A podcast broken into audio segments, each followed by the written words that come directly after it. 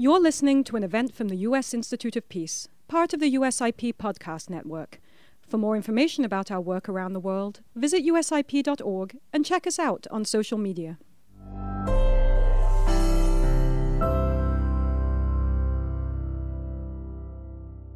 On behalf of the United States Institute of Peace, we are very pleased to welcome you to this important and timely discussion of U.S. policy in the Indo Pacific. My name is Lise Grande, and I am the president of USIP, which was established by Congress in 1984 as an independent, nonpartisan national institution dedicated to preventing, mitigating, and resolving violent conflict abroad. It is a special honor to welcome to USIP Dr. Kurt Campbell, Deputy Assistant to the President of the United States and Coordinator for Indo Pacific Affairs on the National Security Council. Dr. Campbell has a long and distinguished career inside and outside of government, having served as the Chairman and Chief Executive Officer of the Asia Group and Chairman of the Center for a New American Security. Dr. Campbell has been a member of the Defense Policy Board at the Pentagon, a senior fellow at the Belfer Center at Harvard, on the board of directors for Standard Chartered in London, and from 29 to 2013, Dr. Campbell served as the Assistant Secretary of State for East Asian and Pacific Affairs, where he was a key architect of the Obama administration's pivot to Asia. We are also privileged to welcome Stephen Hadley, the National Security Advisor to President George W. Bush, and from 2014 to 2021, USIP's chair of our board, who will lead us in a conversation with Dr. Campbell. Probably no region is more central to U.S. foreign and security policy than the Indo Pacific. During this morning's discussion, we will look forward to reflecting on the virtual summit between Presidents Biden and Xi, the new AUKUS alliance, and the role of the Quad, Australia, Japan, India, and the US, in ensuring a free and open Indo Pacific as the bedrock of our shared security and prosperity. We also look forward to reflecting on China's position and role in the Indo Pacific, including the buildup and modernization of its military, and very particularly its new investments in nuclear and missile programs that could alter the global nuclear balance. There is now a wide bipartisan consensus in Washington that success in the Indo Pacific requires a smart, energetic U.S. strategy for competition and, where possible, cooperation with China. In his recent summit with President Xi, President Biden stressed the importance of establishing some common sense guardrails in the relationship as a means to keep the competition from boiling over into outright conflict. At the same time, our president has left little doubt about the many deep differences that separate the United States and China. For those of you joining us online, we invite you to pose your questions via the chat function on our website. And we welcome everyone to follow the discussion on Twitter using the hashtag at USIP Indo Pacific. Dr. Hadley. Lise, thank you very much. Kurt, thank you so much for being with us today. Steve, it's my honor. Thank you very much. I'd like to pick up really where Lise left us with the virtual summit between the two presidents. Um, I think there seemed to be an appreciation in that summit of the, both the depth of the disagreements and also the potential risks of an increasingly competitive relationship. So, in light of the virtual summit, where does the U.S. China relationship stand at the present time? And what can you tell us about the emerging Biden administration approach to the U.S. China relationship? Well, first of all, Steve, I want to thank you and thank the U.S. Institute of Peace for hosting us. I do want folks to know I hope this isn't a problem. Probably the person who's been most generous and helpful behind the scenes providing private counsel. Uh, very few people understand the challenges of these jobs has been Steve Hadley and enormously helpful in thinking through what are the most important challenges confronting the United States. So gratitude to him and appreciation for um, that selfless service, both when he was in government and now helping others struggling with the same challenges. So, Steve, I, I, hope you, if it's okay, if I just put this in a broader context. And I think the most important thing for us to think about is when we conceptualize and talk about U.S. China policy, it's not simply the bilateral context, and it's not uh, exclusively the international domain. So, what the president and his senior team tried to articulate at the outset is that we were going to try to pursue a comprehensive integrated strategy, which actually fundamentally begins at home. And I think what he has tried to do through consultations and engagements uh, across the political aisle is make clear the most important ingredient in our success in the Indo Pacific and with China is to demonstrate that we can um, engage actively domestically, invest appropriately, and be competitive internationally. The ramparts of competition uh, in this new era that we are confronting in the Indo Pacific. Of course, there will be military issues that we have to focus on, but it's really investment in technology, AI, quantum computing, 5G, human sciences. These are the arenas where the United States has enjoyed unique advantages, but frankly, our advantages have been tested and challenged,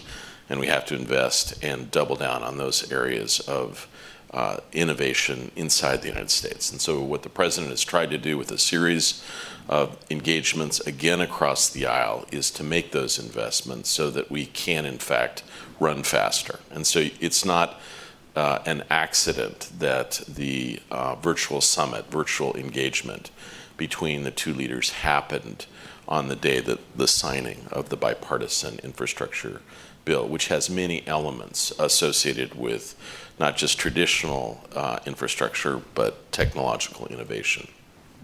It's also the case that the important ingredients in our strategy are deep engagement with partners and allies. So, the week before, the president had participated in the APEC summit hosted by New Zealand, US ASEAN summit, a variety of engagements as part of the East Asia summit, a number of innovative uh, meetings and engagements on technologies with Europeans, and again, the first ever Quad Summit that we'll talk a little bit about um, as we go forward. This is meant to set a larger context of both domestic innovation and international commitment with partners, friends, and allies to basically send a signal that the United States is here to stay in the Indo Pacific and we're going to defend and support the operating system that has been so good for so many of us for many years.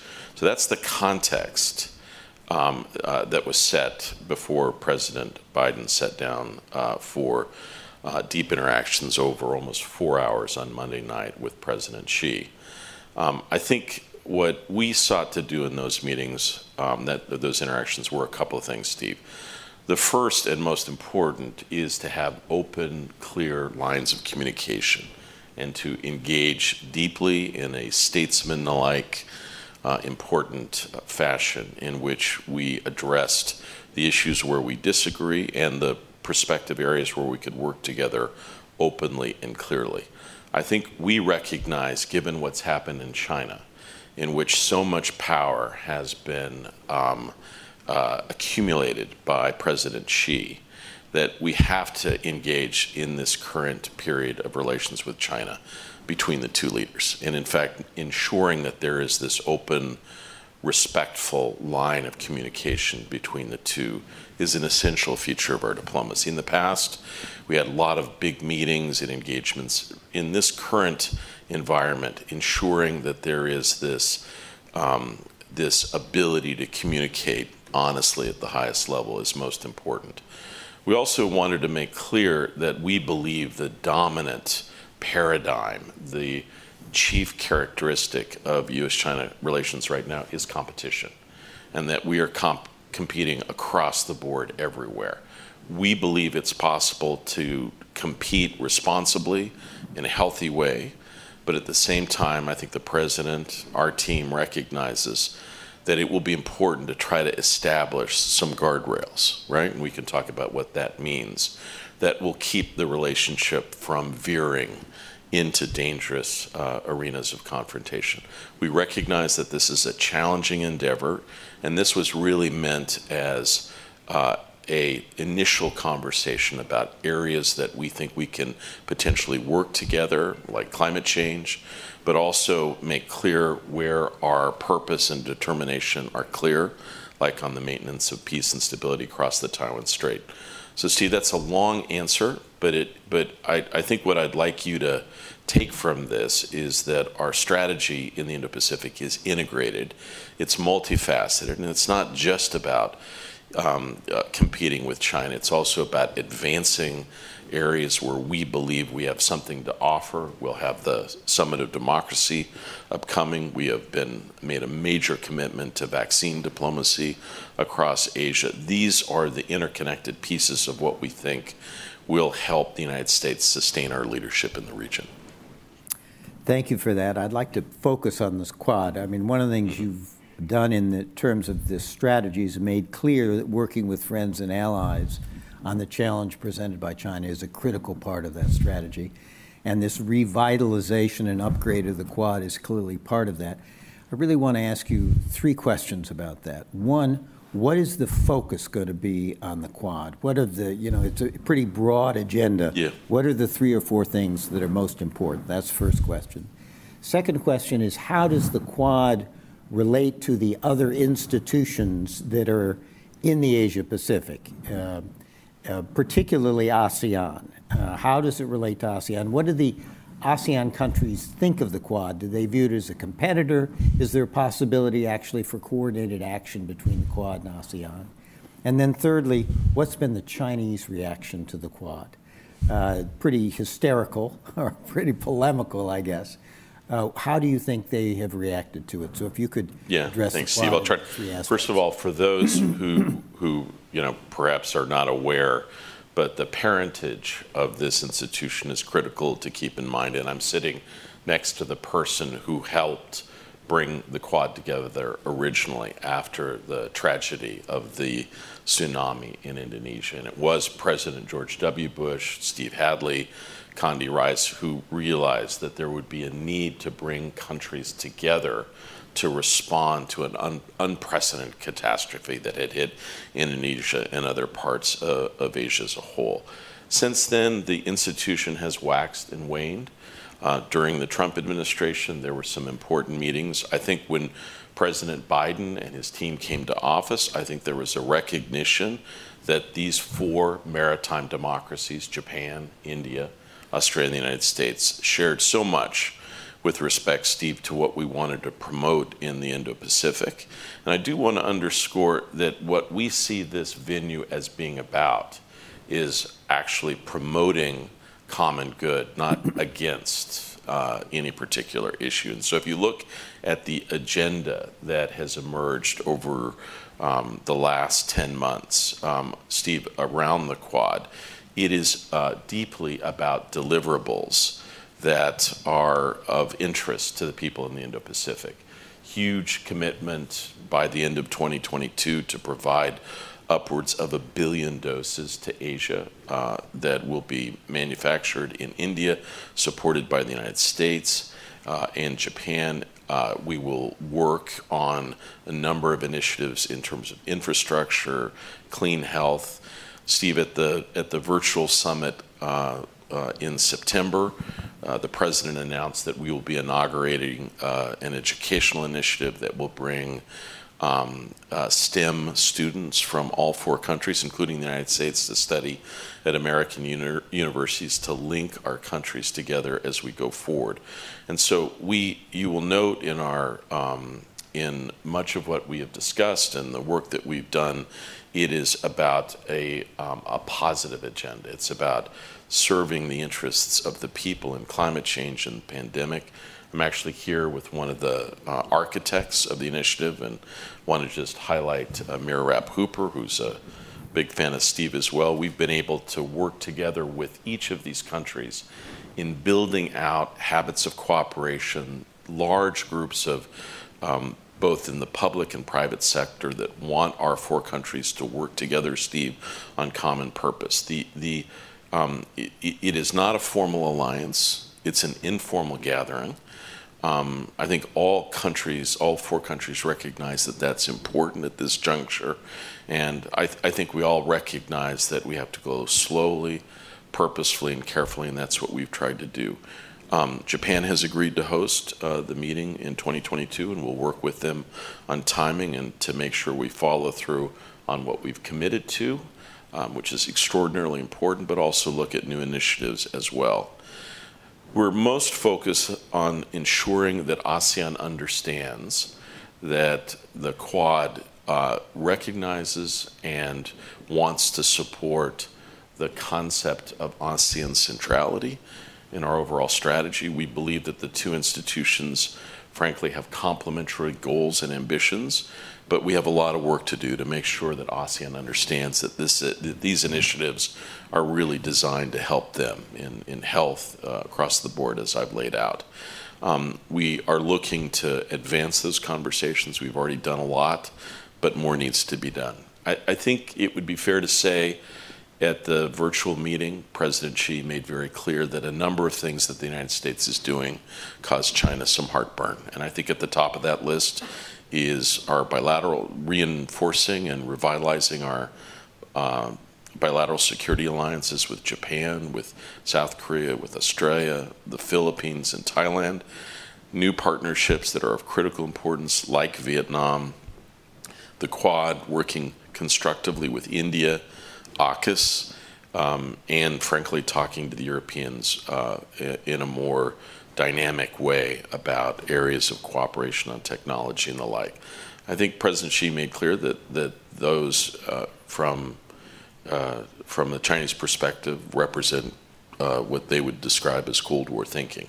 We believe they're essential features, interconnected, overlapping, multi-purpose, some formalized, some informal, that together help um, uh, pursue this operating system that has led to such profound prosperity over the last 30 years. Um, I think uh, uh, the critical thing for us going forward, Steve, is to be open and transparent about the work. And so that's one of the reasons why each of the leaders has put out clearly uh, their goals and ambitions. We have um, made clear what our um, game plan is for areas we want to work together. We've also made clear that we want to work with other nations. So we've had a long line of countries that want to associate. That's always a good sign, and we hear that both in Europe and Asia, and I think that's our goal going forward. I think the initial uh, effort, though, is to make sure that the partnership between these four countries, the partnership that you helped build, Steve, is strong and stable as we go forward. I want to get to a lot of other uh, subjects to talk about, but one last question on the Quad, if I can push you a little yeah. bit. Where does this head over the next three to five years? Are you thinking of it, will it become more institutionalized? Will it have a former sec, formal secretariat? Uh, will other countries be available uh, and asked and permitted to join? You know, there are even some people who think this is the, in the future going to be the, the Yeah. NATO of, uh, of Asia. How do you see this?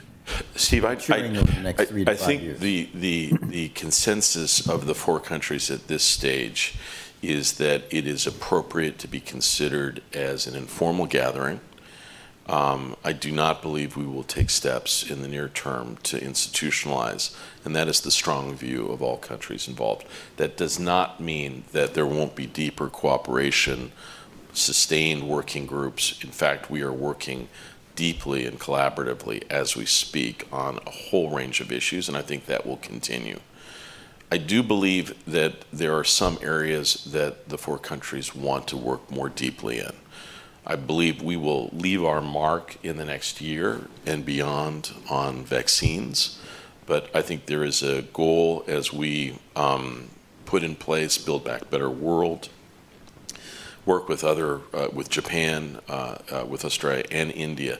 Infrastructure, particularly in Southeast Asia, is going to be critical, and that we offer opportunities for uh, other kinds of investments in the region as a whole.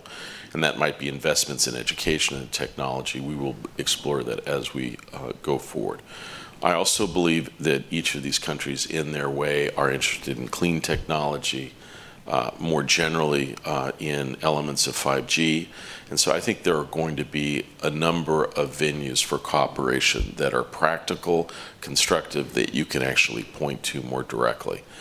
I think we, we will also see more efforts in new domains like cyber and space, maritime domain awareness. These are things that we think are critical.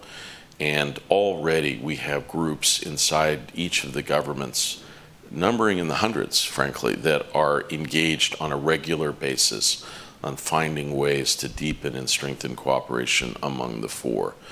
Um, I do think we will work um, with other countries, um, whether they will join formally or whether they will associate with project basis. That's really the topic for the leaders. And I think they agreed at the last session that, look, let's get deeper among the four of us first before we look to, to you know, figure out how to expand um, institutionally or, uh, or the like. So I think that's the best answer I can give.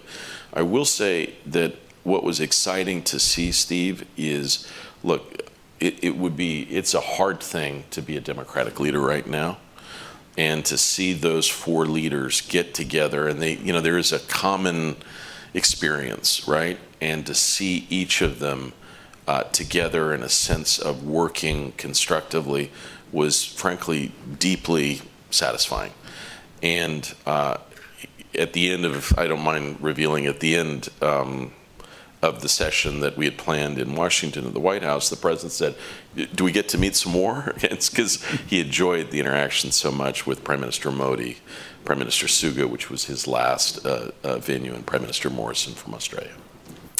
Let me ask you one last question on the Quad, and that is the role of India. I think a lot of people were surprised that India would be willing to affiliate with the other three in such a, a public way India is the only Quad member, of course, who is not a formal U.S. Yeah. treaty ally and has in the past has been reluctant to engage itself in anything that looks like a kind of alliance structure, even a soft alliance structure.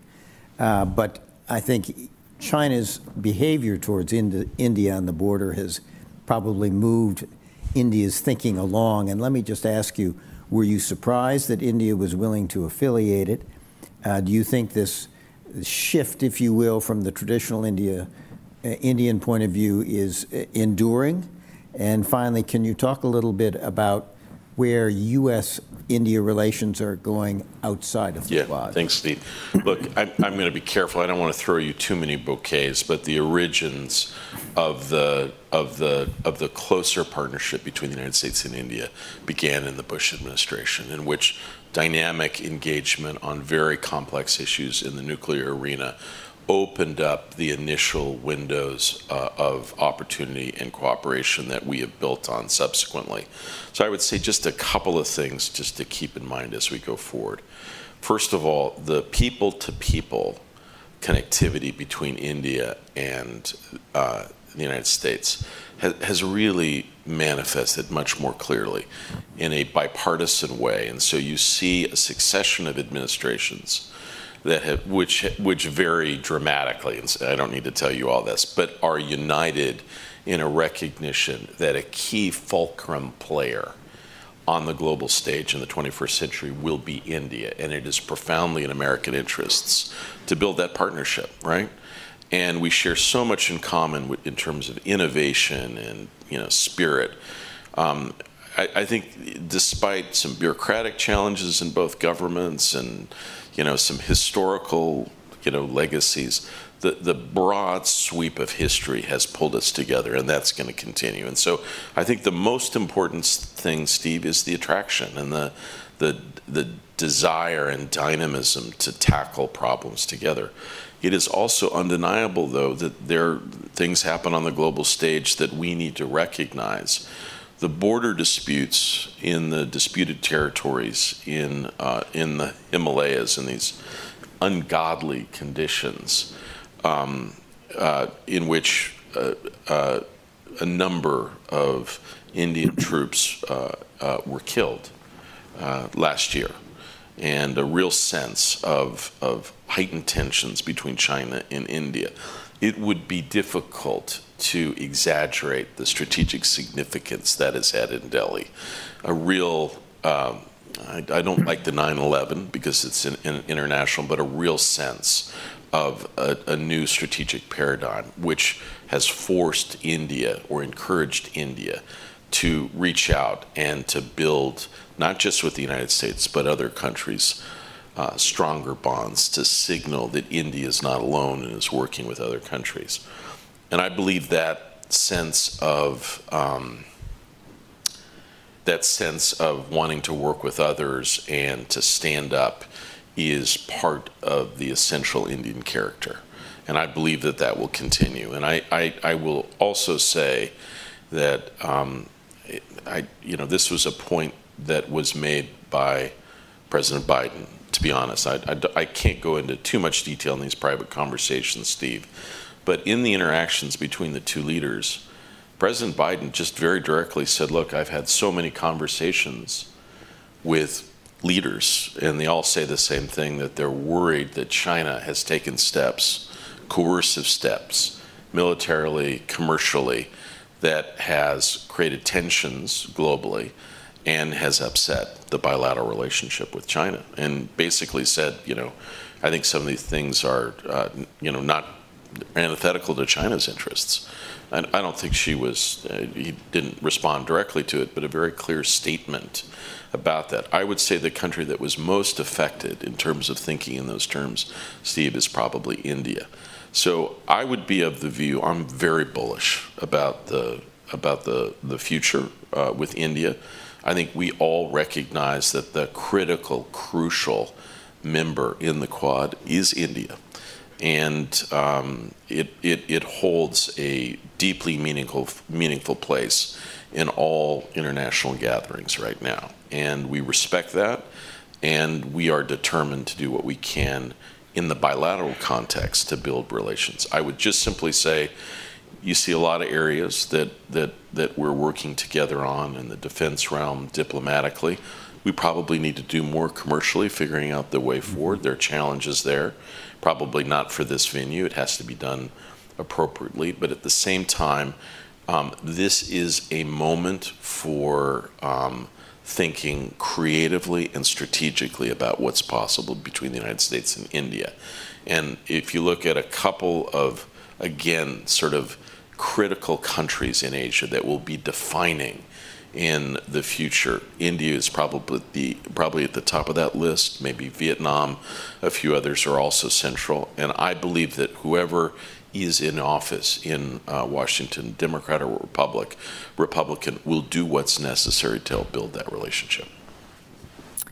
Thank you for that. I want to turn a bit to uh, another subject. Just before the Quad Leaders Summit, the administration announced a new defense arrangement with Australia and the UK, the so called AUKUS arrangement.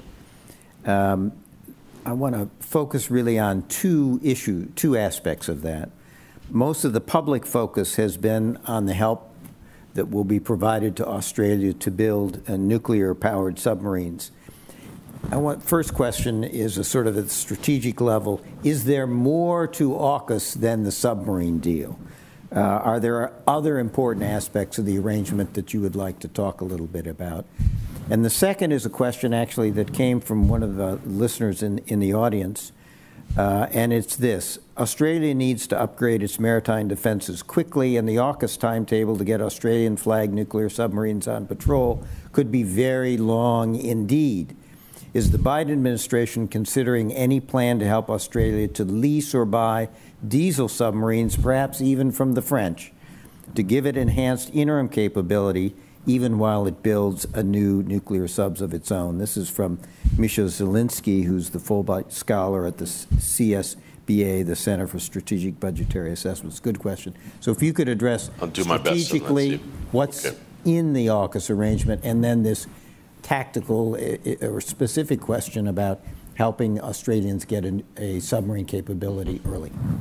So I would say, from my perspective, the strategic rationale behind this uh, grouping of the United States, uh, Great Britain, Australia, our closest allies in many respects. Uh, the strategic rationale is just unassailable. Each of these countries has deep uh, reasons to be connected and cooperating in the Indo Pacific going forward. And I think this grouping seeks to do this in a myriad of complex ways, Stephen. I'm glad that you asked about that. So basically, um, earlier this week, uh, President Biden and uh, our National Security Advisor, Jake Sullivan, announced that we had just brought on board a team that will lead the 18 month study, which will basically um, provide a uh, roadmap, uh, architecture for how the three countries will work together um, in the years ahead. Uh, so, Dr. Not just on the submarine issue, yeah, I'm gonna, I'm more gonna talk. broadly. Yeah, more broadly. So, so uh, uh, the president announced uh, Jim Miller, who's well known to Steve. He had served with distinction in previous administrations, deeply knowledgeable about defense, about design, procurement. Um, I can't imagine a better person. He has been tasked essentially to do three things. The first is basically design and architecture about how the three countries will work more proactively on defense, on sharing perspectives of the Indo Pacific. And so, what that means, sort of on the day to day basis, is how defense, uh, state, diplomatic, other um, uh, officials will meet regularly and will basically seek to harmonize our views and our positions in the Indo Pacific. For us, that's important because basically it ties Australia more deeply to us. We already have a very strong partnership, but this, I think, is fundamental. And I think Great Britain, as it considers its global role, wants to be much more focused on the Indo Pacific. And so that's part of the effort of bringing Europe. And Great Britain is obviously a critical player. We want to extend this um, overall engagement with Europe about Asia. But Britain, as a first step, will then be focusing more on the Indo Pacific. Both of these countries have now made a fundamental strategic choice to work with us in a uh, in uh, a, a range of ways in the Indo-Pacific. So that's the first thing, Steve, and, and that's actually of critical importance. As you know from your time in government, these high-level meetings and engagements tend to drive policy and decisions.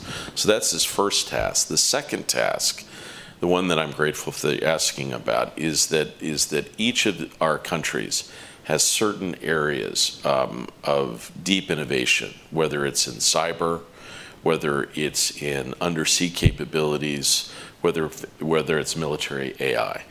And so I think there's a desire to engage, to see what we can learn from each other, to see what can be harvested from that in applicable ways that will help um, engender uh, a more effective security and deterrent approach. I think the goal here, Steve, and I think what, what Mr. Sullivan has said in his Lowy speech is that this part of the arrangement is meant to be an open architecture. And we expect that other countries, both in Asia and Europe, will participate with us. Perhaps not immediately, but over time. So it's made clear that there, and partic- you know, there'll have to be careful work in terms of scoping about about certain sharing of sensitive technologies, but we think that is important, and we've made that made that clear to Europeans. And then the last is um, Dr. Miller and his team, and the teams in Australia and Great Britain. Remember, they've also got very high-level teams working on this. Their task is to do whatever possible to provide um, uh, the Royal Australian Navy with options um, to build nuclear submarines as rapidly as possible. And I don't want to prejudge uh, this long-term, you know, uh, that, that, that that we can't meet these challenges. Jim is deeply innovative, creative. We're looking at a lot of different options. I'm not going to I'm not going to go through them Right. uh, here today, but we realize and recognize that this is that there are some immediate and medium-term challenges, and that we can't simply wait for long-term solutions. And I think there's a deep recognition that that's the time frame we're working on. And so each of the countries are seized with this, and they understand. And I think um, you know, I, I, Jim will have more and we will have more to say about the way forward. But I do want to under, underscore why this is important, Steve. I would think in the next little while we will have more British sailors serving on our uh, naval vessels, Australians and the like, more of our forward deployed assets in Australia.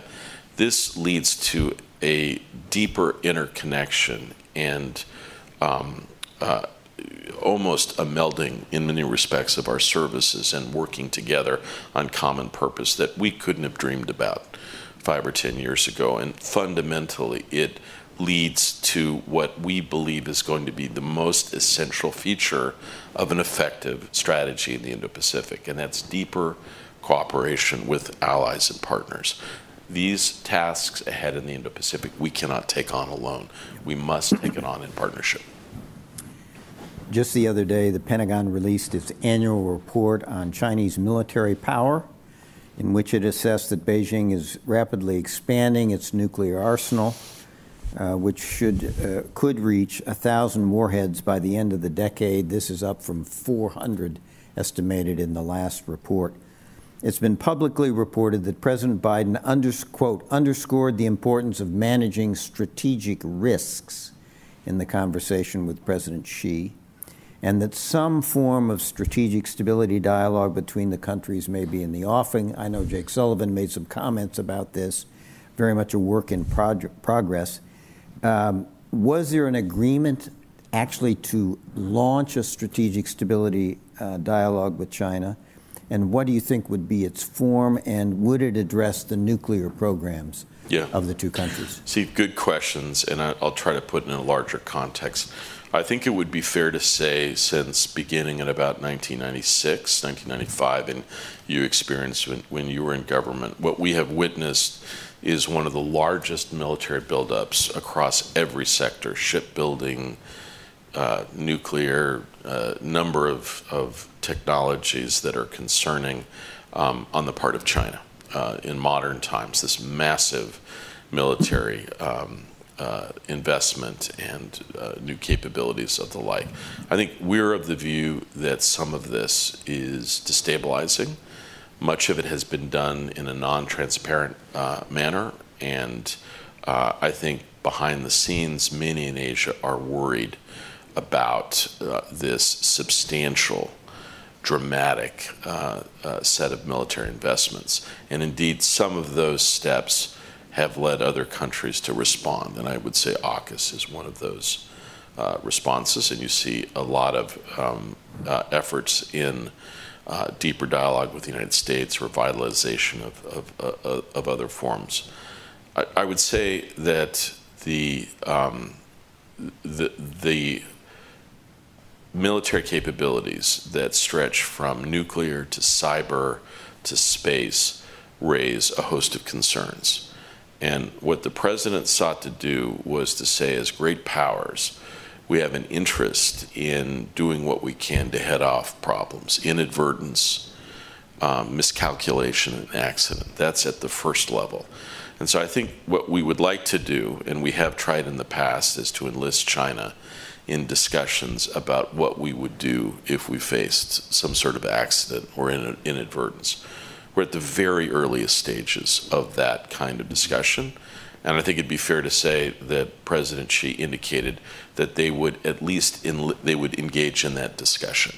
We would sort of identify potentially who the right people um, uh, would be uh, uh, for that kind of discussion, and that would involve people on the military side, perhaps in other parts of our governments as well but we're at the earliest possible stages there. And I think that would be one element that I think the president and Jake have in mind. I think another is we think the Chinese are embarking in certain areas, again, in nuclear, cyber, and space, and they are, they are undertaking certain practices that we think are destabilizing. And I think we want to just have a very general discussion on what we might call doctrinal issues about look, you know, certain steps that you might take in the nuclear realm would be potentially destabilizing. And so I, I think that, uh, again, very early stages. Uh, China in the past has never been interested in arms control. Uh, they have been uh, generally reluctant to talk about operational limitations. Um, and they've been very careful about revealing anything associated with key uh, attributes of their defense posture and the like. So I think we go into this carefully, Steve. We're at the very early stages of this. I think we have to make sure inside our own government what is the specific ask, what can be done to help um, lead towards greater stability and to reduce, you know, uh, misunderstandings or misperceptions on both sides. Um, I, I was in the meeting. Um, I, I think uh, President Xi indicated that he was prepared for uh, uh, some of this, but I think that's going to have to be tested over time. Kurt, as we listen to you about the Quad, about AUKUS, about the possibility for an initial uh, incipient strategic stability dialogue with China, it sounds like on the diplomatic and defense side, we've got a posture uh, that yeah. is evolving and developing. But we're still missing an essential economic component of a China strategy.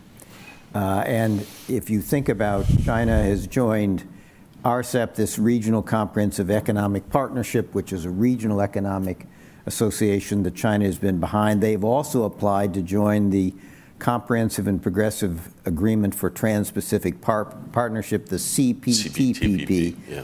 Which it's a hard course, one to say. It's a hard one to say.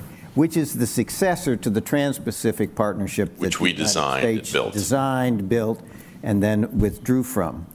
Uh, you know, you, there are very peop- various people who have said economics and trade are the coin of the realm in Asia. And if we do not have an economic and trade strategy, we're, we're fighting with one hand behind our back or competing with China with one hand behind our back and maybe two hands behind our back. Yeah. What are the prospects for seeing in the, in the coming months something on the economic and trade side? Thank you, Steve. It's a really good question. I, I do want to uh, also, you, you mentioned China's desire to join the CPTPP, the RCEP. I do want, want to also indicate that, China, that there was a digital agreement that was um, in the region that includes Japan and countries in, in uh, Southeast Asia and Chile.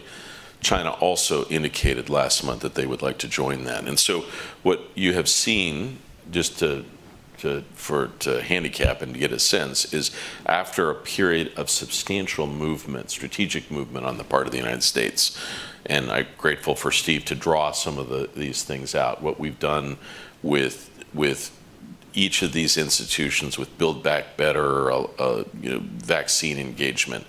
China's answer, strategic answer, has been to move out in these areas and move out assertively. And so those who say that China is doing this for show in CPTPP, I would beg to differ.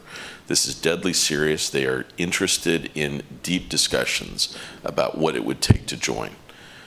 The most anxious calls I have received about anything that we've been involved is when in, in the Indo-Pacific have come in the aftermath of some of these indications. And and I would say that the message generally um, Steve, is the message that you just delivered. It's great that you're doing this, these diplomatic things. It's great that you're doing these strategic things, but you've got to have an open, optimistic, engaged uh, economic uh, uh, message and uh, policy going forward. I do want to underscore that the president at the East Asia Summit and then last week at APEC indicated that the United States is now embarking on an effort to um, uh, engage uh, some key uh, like minded and uh, effective partners in the Indo Pacific on the prospect of building an economic framework around some key issues that are going to be critical in the 21st century digital trade, decarbonization, workers' rights um, uh, issues associated with technology vetting, investment vetting, um, supply chains. These are going to be the features of what will be the and standard setting, uh, the defining aspects of the economic uh, architecture, commercial architecture, architecture of the Indo-Pacific. And just this week, Secretary Raimondo, in fact, as we speak, is engaged in deep consultations across Asia about this framework, gathering uh, input and ideas, working closely with our U.S. Trade Representative, uh, Ambassador Tai. President has both of them to work on this going forward. I think this is an important initiative. Um, it has been welcomed and uh, the reaction has been uh, optimistic and you know great. Let's get busy uh, in the Indo-Pacific. I, I, would say more to follow here, um, but I think the general approach is um, is uh, your general observation is true, Steve. This is this is the demand signal for Asia. I think everyone acknowledges and understands how complex these issues are domestically. We have to make an argument that we do this in ways that support working families, that support larger American purpose, and I think the administration is determined to do this. I will also say, Steve, that I find that you know, in a in a world in which partisanship and tension domestically is high, I find in my conversation with my Republican friends, sometimes they'll say, we have to think, we have to put on our thinking caps and figure out how to do this economic stuff in a way that, that brings parties together that can be politically sustained domestically and can help us be successful in the region. And so I would simply say, your general metaphor about one hand or two hands tied behind your back, it may be even more than that, maybe one foot tied back there as well. Um, this is the coin of the realm. And, and uh, our ticket to the big game has often been our military.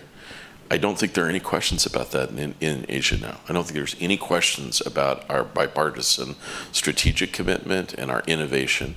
This is the area that the region is looking towards. I want to ask a couple. I've asked one question that we got from our audience. I want to ask uh, two more.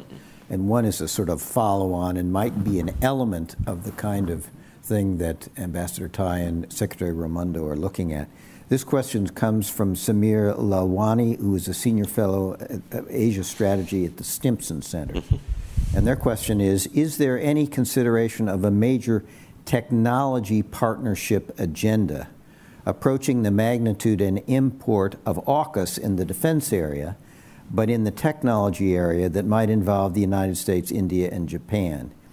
If so, what might that look at? And if it's not being considered, the, the questioner asks, why isn't it being considered? So I yeah. give that to you. So I would say that the discussions around technology partnerships, whether it's it's innovation, education, investment protocols.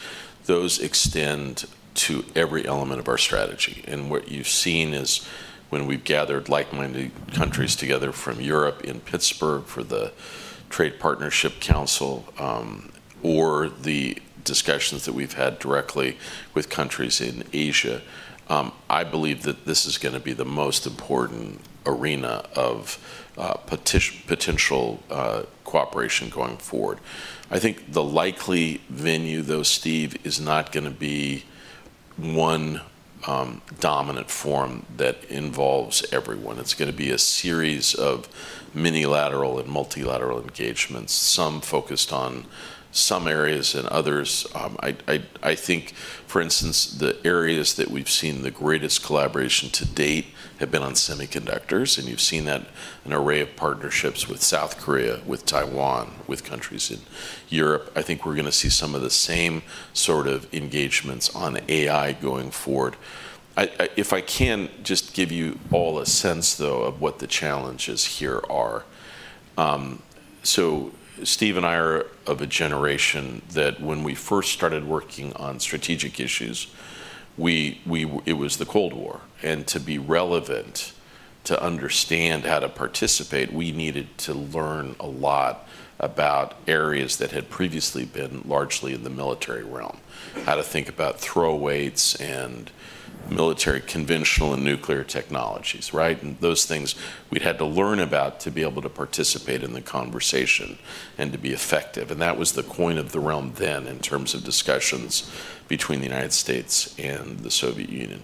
Increasingly, for us to really understand this new arena of competition, you have to understand how to engage, at least knowledgeably, a little bit on these areas of technology that I've just laid out. And so what we have is a strategic community that is still learning, frankly, and a scientific community that has not been as advanced or engaged in the policy deliberations. And so what we're seeing is some, you know, uh, uh, it's not a reconfiguration, but sort of new groupings inside um, government. So, for instance, I work a lot with the science advisor, with technology folks, about how to design protocols that would be around investment in the United States or how to prevent certain kinds of um, uh, seepage of, of, of, innovations outside the United States in ways that were antithetical to our interests. So, Steve, what the questioner is asking about is how to, you know, kind of form these partnerships. That effort is already well advanced now. It's Great. really more about what form it will take, how it will be um, nested in larger discussions, and importantly, ensuring that the key players inside the U.S. government actually understand what they're working on. Always a challenge. Yeah. Secretary Austin and Vice President Harris had successful visits to Vietnam uh, and the Vietnamese leaders agreed to expand the bilateral comprehensive partnership without yet raising it to the level of the strategic partnership. And this is a question from Andrew Wells Dang, who's the senior expert for Vietnam here at USIP. Mm-hmm.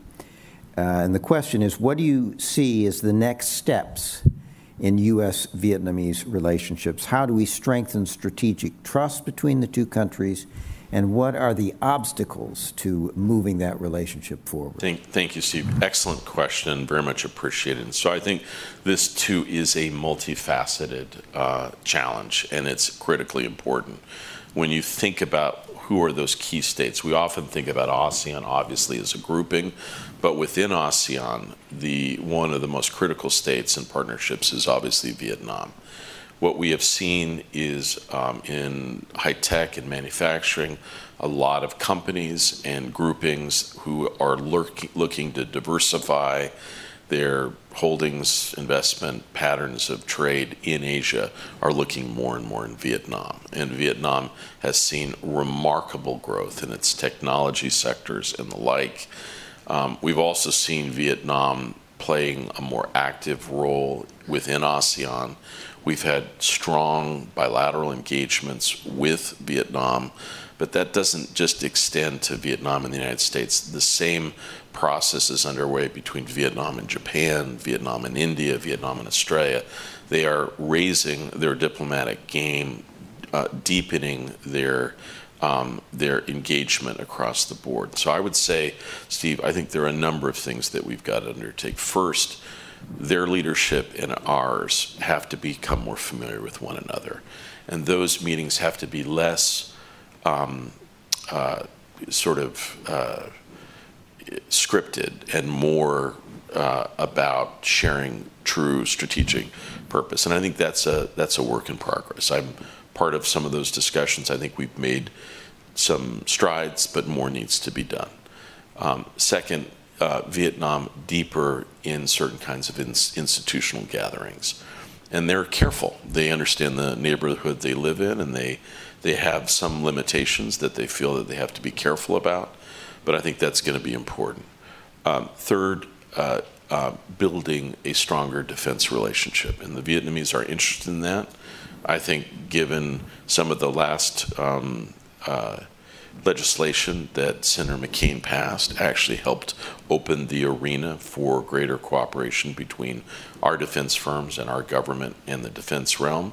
I think that will take place over time. I think there's going to be more training, more ship visits and the like. I think that's going to be critical. But then I'm going to end where you asked the last question, Steve. At the core is going to have to be some sort of economic engagement yeah. that has um, a vision that sets parameters between the United States and Vietnam. Vietnam, in the past, was a member of CPTPP. Um, I think we've had some general discussions about sort of the way forward, but this is going to be a critical swing state, not just strategically, but commercially and technologically. Right.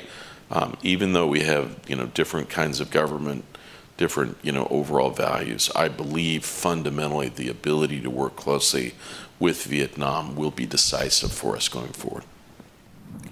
We're running short, short of time. I've got one last question for Yeah. you, and it's kind of a grand strategy question. Um, question is this: If U.S.-China strategic competition is the sort of ordering principle of the age in which we live, and if the Indo-Pacific is the principal theater for that competition, what about the rest? Uh, does a U.S. commitment to the Indo-Pacific necessarily come at the cost of U.S. interests and presence in Europe and the Middle East and elsewhere? Um, and, and in that context, are there policy trade-offs that you're prepared to make, we should make, uh, in terms of our interests and presence in the other regions? My own worry is that if we so double down on the Indo-Pacific, the cha- challenge from China is a global challenge. And do we actually open the door for China to, in some sense, eat our lunch in these other theaters if we overcommit to the Indo-Pacific? It's the sort of the, the, the Yeah. reverse of the rebalance to, to Asia. Yeah. Steve, I actually share that very much. And, you know, ironically, um, you know, I worked with others on this idea of pivoting or rebalancing to the Indo Pacific. But I am deeply aware of the um, potential downsides of an overfocus on a region to the exclusion of others. And I think we did a little bit of that in the Middle East and South Asia.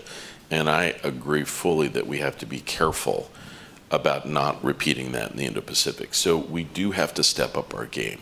We do need to recognize that it's going to require more for us in terms of, you know, investment in building capabilities inside our own governments. I see that every day um, in understanding what the nature of the challenges are. But increasingly, um, the quote, quote, China challenge is a global challenge, and we see it in Latin America and Africa on technology, on this idea of the export of the technologies of, of authoritarianism.